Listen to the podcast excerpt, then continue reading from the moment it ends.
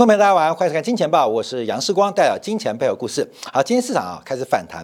第一个是这个在离岸人民币看到了出手，让离岸人民币出现了轧空的动作。怎么轧空呢？就是我们在标题提到这个离岸人民币的 HIBOR 香港的这个差款隔夜利率出现了倍数的飙升啊。这个过去在97年亚洲金融风暴的时候，当时金管局为了护住港币，也曾经用过同样的手法，就是大幅的拉高隔差的利率，使得放空的成本暴增，来护住港币的变化。那这一次我们看到香港的离岸人民币是这次人民币主要贬值的领先方向，所以从离岸人民币来进行干预，特别从利率市场的干预会有什么样的效应？等一下我们特别做解读。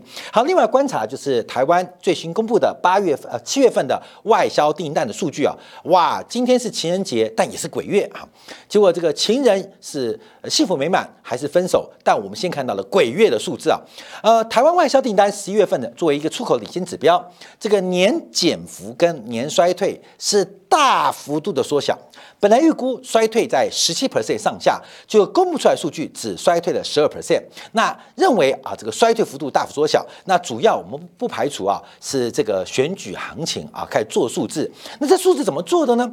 主要就是因为在7月份在东协某一个国家忽然出现一笔将近40亿美元。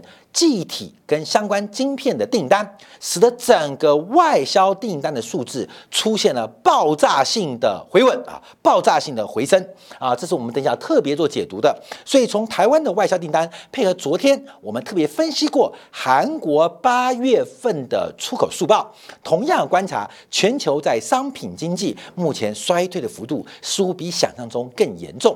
当然，我们昨天也提到，台积电传出有3度下修财测的这个传闻，当然昨天台积电是予以否认。那我认为，观众朋友，我们举起来了这个5月份的时候 ，Nvidia 黄仁勋忽然预告第2季的财测将会大幅超出预期，而且有接近倍数成长的可能。可是台积电没做好准备，所以台积电的财报跟财测完全看不出来 Nvidia 出现大单的迹象。所以我们说 Nvidia 不讲武德。为什么叫不讲武德？黄仁勋是 Nvidia 最大的股东吗？刘德英是台积电最大的股东吗？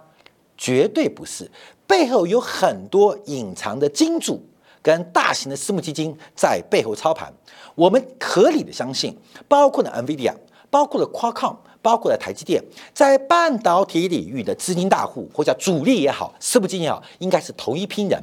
所以包括了黄仁勋，包括刘德英，其实都是帮这些大户打工的打工仔。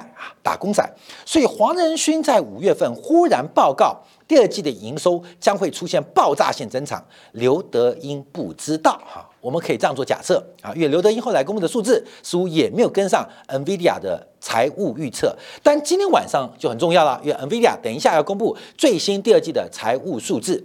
那因为 Nvidia 会公布出什么数字，我们现在可以猜想台积电不确定。因为刘德英的权力是来自于张忠谋，也就是我们可以大胆的揣测，其实黄仁勋、张忠谋跟刘德英之间对于背后金主的熟悉程度应该有非常大的不同。毕竟张忠谋跟这些好朋友们合作了30年，黄仁勋跟这些金主们合作了30年，那刘德英可能只是认识30年，但真正合作关系可能并没有太长的时间。所以辈分的角度刘德英不敢造次黄仁勋是大哥。所以等 Nvidia 的财测跟财务数字公布出来之后，台积电才有可能3度下修它的财务预测。所以这个剧情会不会这样演出？你放下了，一定会一定会。所以我今天在跟我们团队开会的时候，讨论了一些底层的思维、底层的视角跟顶层的视角。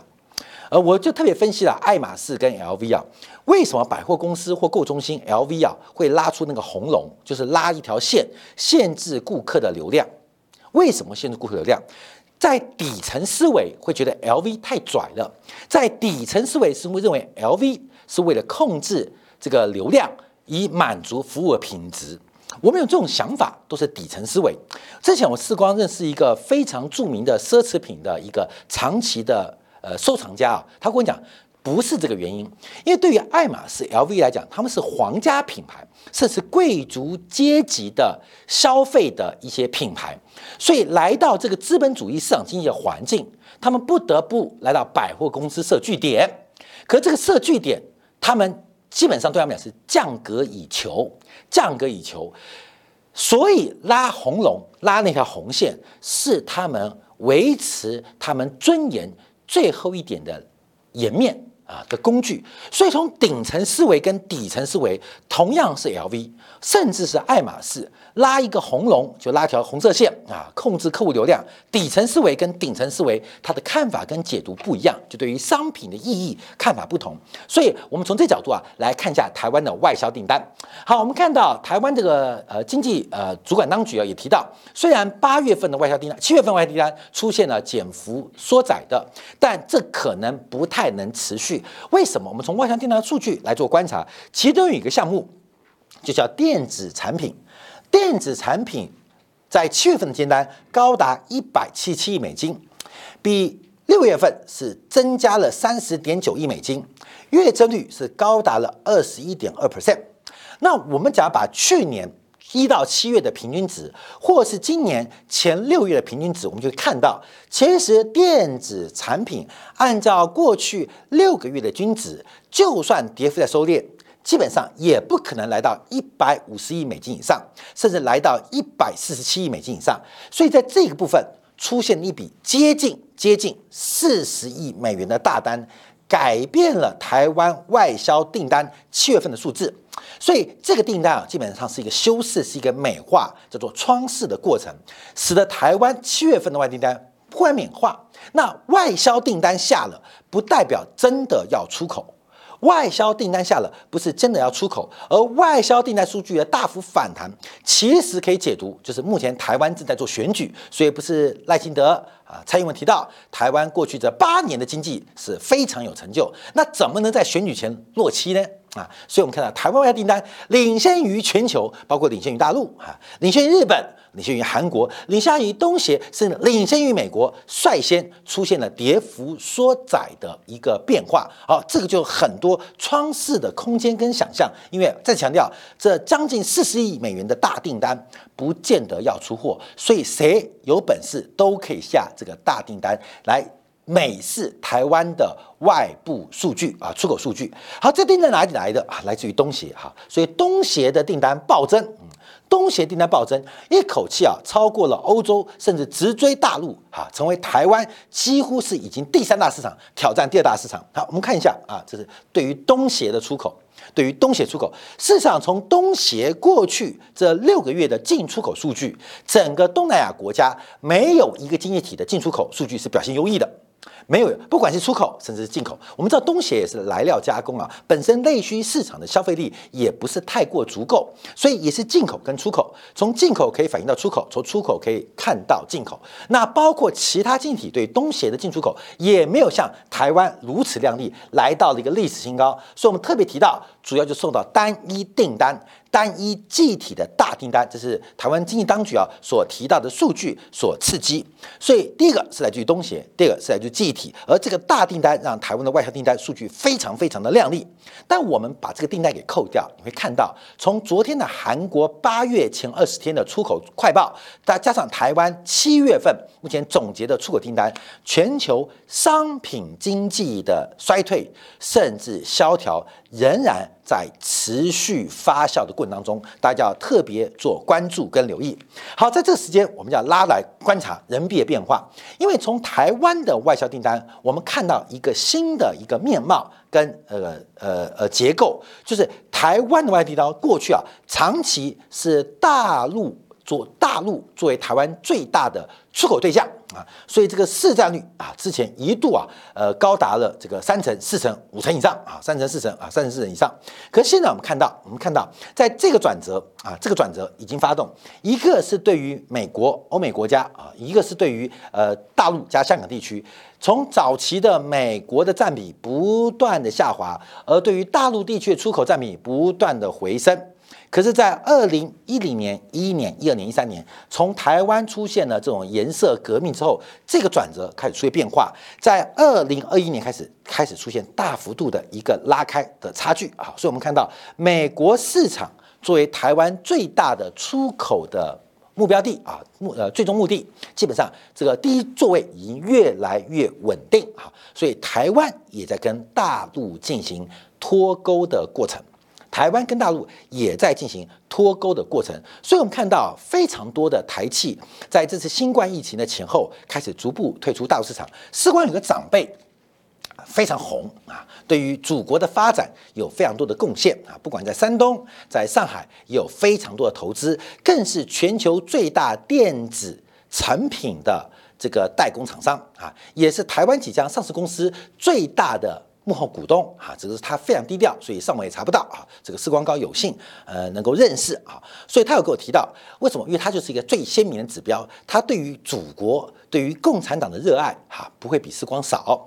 可是他也看到一个现实，就是全球的电子零组件很多相关的厂商正在转移它的生产的基地，为了避免被美国进一步的制裁，而这个事情正在发生，而且正在加快发生，所以我跟大家分享很多事情，大家特别做留意跟掌握。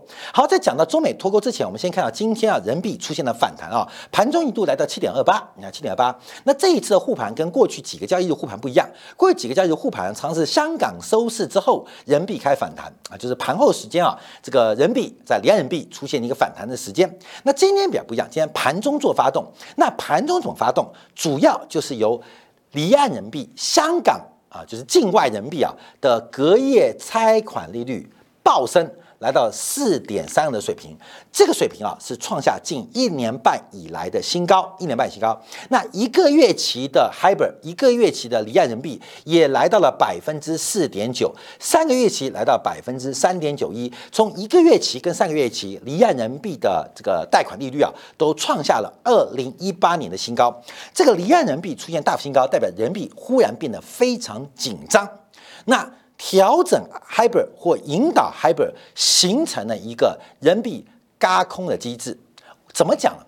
人民币有多头有空头嘛，多头基本上就是人民币的持有者，空头就是手上没有人民币的这个投机客嘛，所以空头它必须要借人民币来放空，而这是比较粗暴的讲法啊。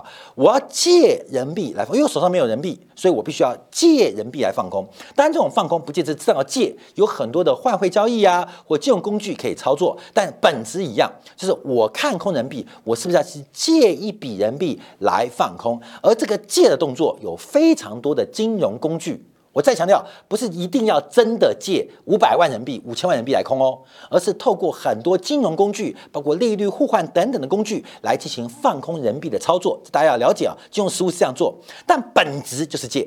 所以这些放空人民币的家伙们，他们的成本是什么？你借钱最大成本就是你付多少利息嘛。所以 HIBOR 大幅拉高，尤其是离岸的这个人民币，隔夜的 HIBOR 隔夜拆款利率的狂飙，也代表放空人民币的成本大幅度的飙高啊！因为借款的利息高1倍哦，从昨天到今天瞬间就高了1倍哦。所以昨天我借人民币的时候，隔夜利率啊，大概还是2.3% 左右。2.4 左右，怎么今天又变 4.3 了？你这个不是这个强盗打劫吗？好，这种拉法就跟1997年当时香港金管局要互助港币一样，索罗斯们大量的放空港币，狙击香港必须也必然会脱离跟美元的联系汇率制度。那他们也是用相同的方式来放空港币。赌港币贬值嘛，脱离汇率制度。金管局一度把隔夜的香港的港币拆款利率隔夜拉到了100%的目标，隔夜利率年化100%，并不是隔天就100%，是年化100%。你可以算嘛，就等于一天借一天啊，就0.3，0.3%。那0.3%你除以365啊，就是100%啊，是隔夜的年化拉到100%。这对于放空港币的人成本是非常高的。所以当时索罗斯领导的国际的巨鳄集团们，受到金管局大幅拉高隔夜拆款的港币利率，那这知难而退啊，知难而退。后来才发现，索罗斯们完全预估到香港金管局的动作，攻击港币原来是一个幌子。这叫反身性，叫索罗斯自己的术语名叫反身性作用嘛。他早就压住香港金管局必然最后会使用这种隔夜 overnight 的拆港利率来进行护盘，但因为香港是一个以基建、以银行、以房地产为主的恒生指数，当年啊1997年的时候没什么红筹股，没什么国际股啊，所以香港最大的股票基本上不是银行股就是房地产股票。那对什么很敏感？对利率很敏感。所以你为了护住港币，你必须最后会用 overnight 的这个拆款利率啊，拆款利率。那利率大幅飙升，汇率撑得住，可是股市撑不住。所以索罗斯们原来叫做项庄舞剑，意在沛公，后来才证明索罗斯的真正的重兵是在空香港的恒指身上，引发了恒指的崩跌。金管局到那时候才发现，我们原来中计了。索罗斯们其实只是给港币施加压力，其实真正的主力是沽空恒生指数，所以后来就开始大战嘛啊，香港也就盈富基金啊进场啊，开始买买买，那边空空空，你买买买，空空空，连续了几轮鏖战下来，直到北京的协助跟力挺才结束了这场沽空港股的大戏啊，总共3轮的来回，第1轮当然是说是赚爆了，第2轮小赚，第3轮就赚不到钱了，因为已经看破手脚。可是索罗斯们自此就有了这个亿万的身价啊！所以我们看到这个动作，为什么我讲这个故事啊？因为今天人民币盘中大反弹哦，来到 7.28 位置，用什么工具？用隔夜拆款利率大幅拉高的一个成本。好，观众朋友，那同样在1997年发生的故事，难道不会在今天中国发生吗？那这个发生啊，代表 A50 要崩盘吗？也不至于，因为它现在是从离岸人民币下手，所以护住了人民币，因为离岸人民币拖累了在岸人民币，离岸人民币的大贬也使得人民币中间价虚高嘛，所以要解决离岸人民币的抛售潮跟放空潮，只好出售霹雳武器、杀手武器，拉高了离岸人民币的拆款利率。好，看到没有？现在人民币吃不吃紧，就变得更吃紧哦！现在谁缺钱？现在地产商很缺钱。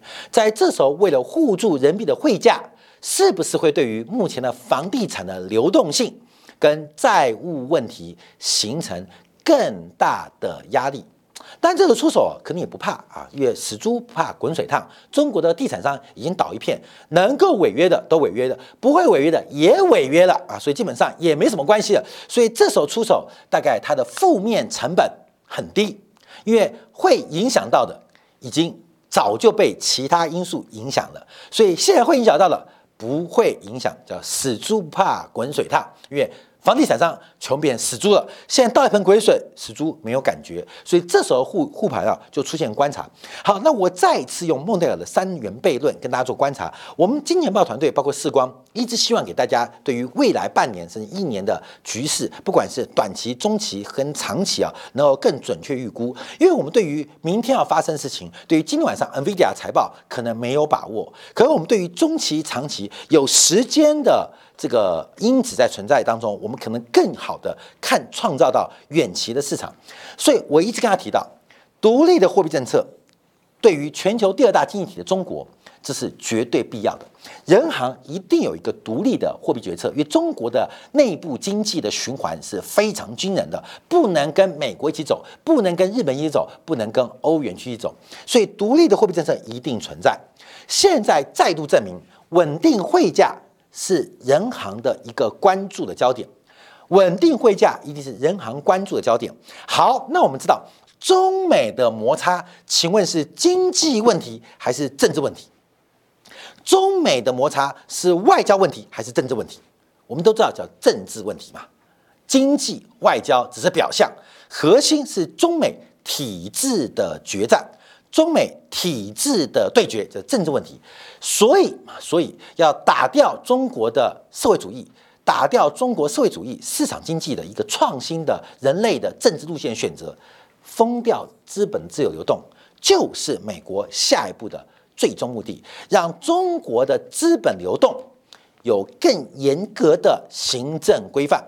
那我最近也打听了，在大陆本地的居民啊，现在对于美元的，不要说提款哦，不要说提款哦，连转账就跨行转账都有非常严格的金额限制，甚至为了害怕这个房地产商引发的螺旋性的金融风暴，那大陆也是绝了，就是这个视频显示嘛，本来开10个柜台。有10个漂亮的柜员美眉在为客户服务，现在一口气拔掉7个，剩3个，让大家的金融业务都放缓，避免提款跟挤兑或是转账引发任何流动性的风吹草动。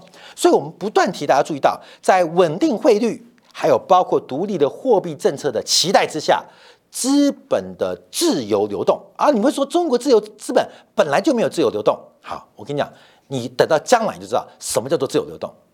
自由自不自由，当然有客观标准，更多的是主观感受。等到明年，等到后年，你会知道现在有多自由流动了。我要跟大家先预告，所以我不断提醒大家，在大陆有资产啊，你要小心做处理，因为并不是汇率升跟贬，也不是宽松或紧缩引发的价格牛市或熊市，重点是一旦资本的管制越加紧张的时刻，大家特别小心这个投资啊，是0跟1的问题。好，那我们再往观察，因为《华尔街日报》就开始针对啊，这个中美到底能不能脱钩？那有没有脱钩？那这个从台湾的，从这个台湾地区啊，从韩国进出口看到已经有这个现象，有这个现象。今天晚上 Nvidia 公布财报，这是一个非常重要故事。我们先剧透好不好？这个财报啊，数字不是问题，毛利率是关键。Meta 也好，微软也好，这些所谓的 AI 晶片的重度需求者，先后宣布资本支出要删减。这次科技五虎当中，苹果跟亚马逊并没有对 AI 题材多所这个琢磨或者叫趁热点，所以 Nvidia 在今天公布的财务营收数据，除了数字是否亮丽之外，如它之前5月份的预测，更重要是毛利率的高低。而我们很直观了解到， Nvidia 的毛利率高低取决于中国用多大的代价来抢 Nvidia 晶片。听说有那个3万块的晶片，现在被大陆喊到30万，3万块晶片被喊到30万，其中27万谁赚走？看到没有？这个27万的利润会落在谁手上？这个不得不让我想起来，就是1980年代的星战计划。不能讲星战计划，后面一样 ，AI 跟星战计划一样，最后就是一场大的一个故事的阐述。好莱坞配合矽谷的演出，通过华尔街手段来割韭菜，我们拭目以待。这需要一点时间的一个证据啊，那我们会去关注。好，华尔街日报怎么证明能不能脱钩，有没有脱钩？他用8张图表来做说明啊，因为能不能有没有，这是两件事。有没有应该是有，能不能？你可能能或不能，那有没有是证据在这边，那能不能就要靠时间的关系哦。随着中国在对美相关工作的拖延，让美国本来要脱钩中国的时间越来越多。美国没有时间，只要中美直接对抗起来的话，美国是来不及反应的。没有，你光是中美慢慢脱钩，我们看到美国的通胀都如此的吓人。光是慢慢脱钩，美国的通胀都吓人。那美国通胀为什么？通货膨胀就是需求太大，不然就是供给不足嘛。到底是需求大还是供给不足？两个问题同时发生哦。可是供给不足的问题可能更重要。那为什么供给不足？因为过去美国的商品跟服务很多的加工都在中国，所以美国能不能经得起那么高的物价上涨？美国是没有时间哦。脱钩中国成本要变高1倍。脱钩中国很多成品要变高3倍，马上脱钩就有1倍跟3倍问题。那我把1倍跟3倍，我把它放到10年的角度呢，可能就可以接受哦。假如我放到30年角度呢，可能就没有感觉哦。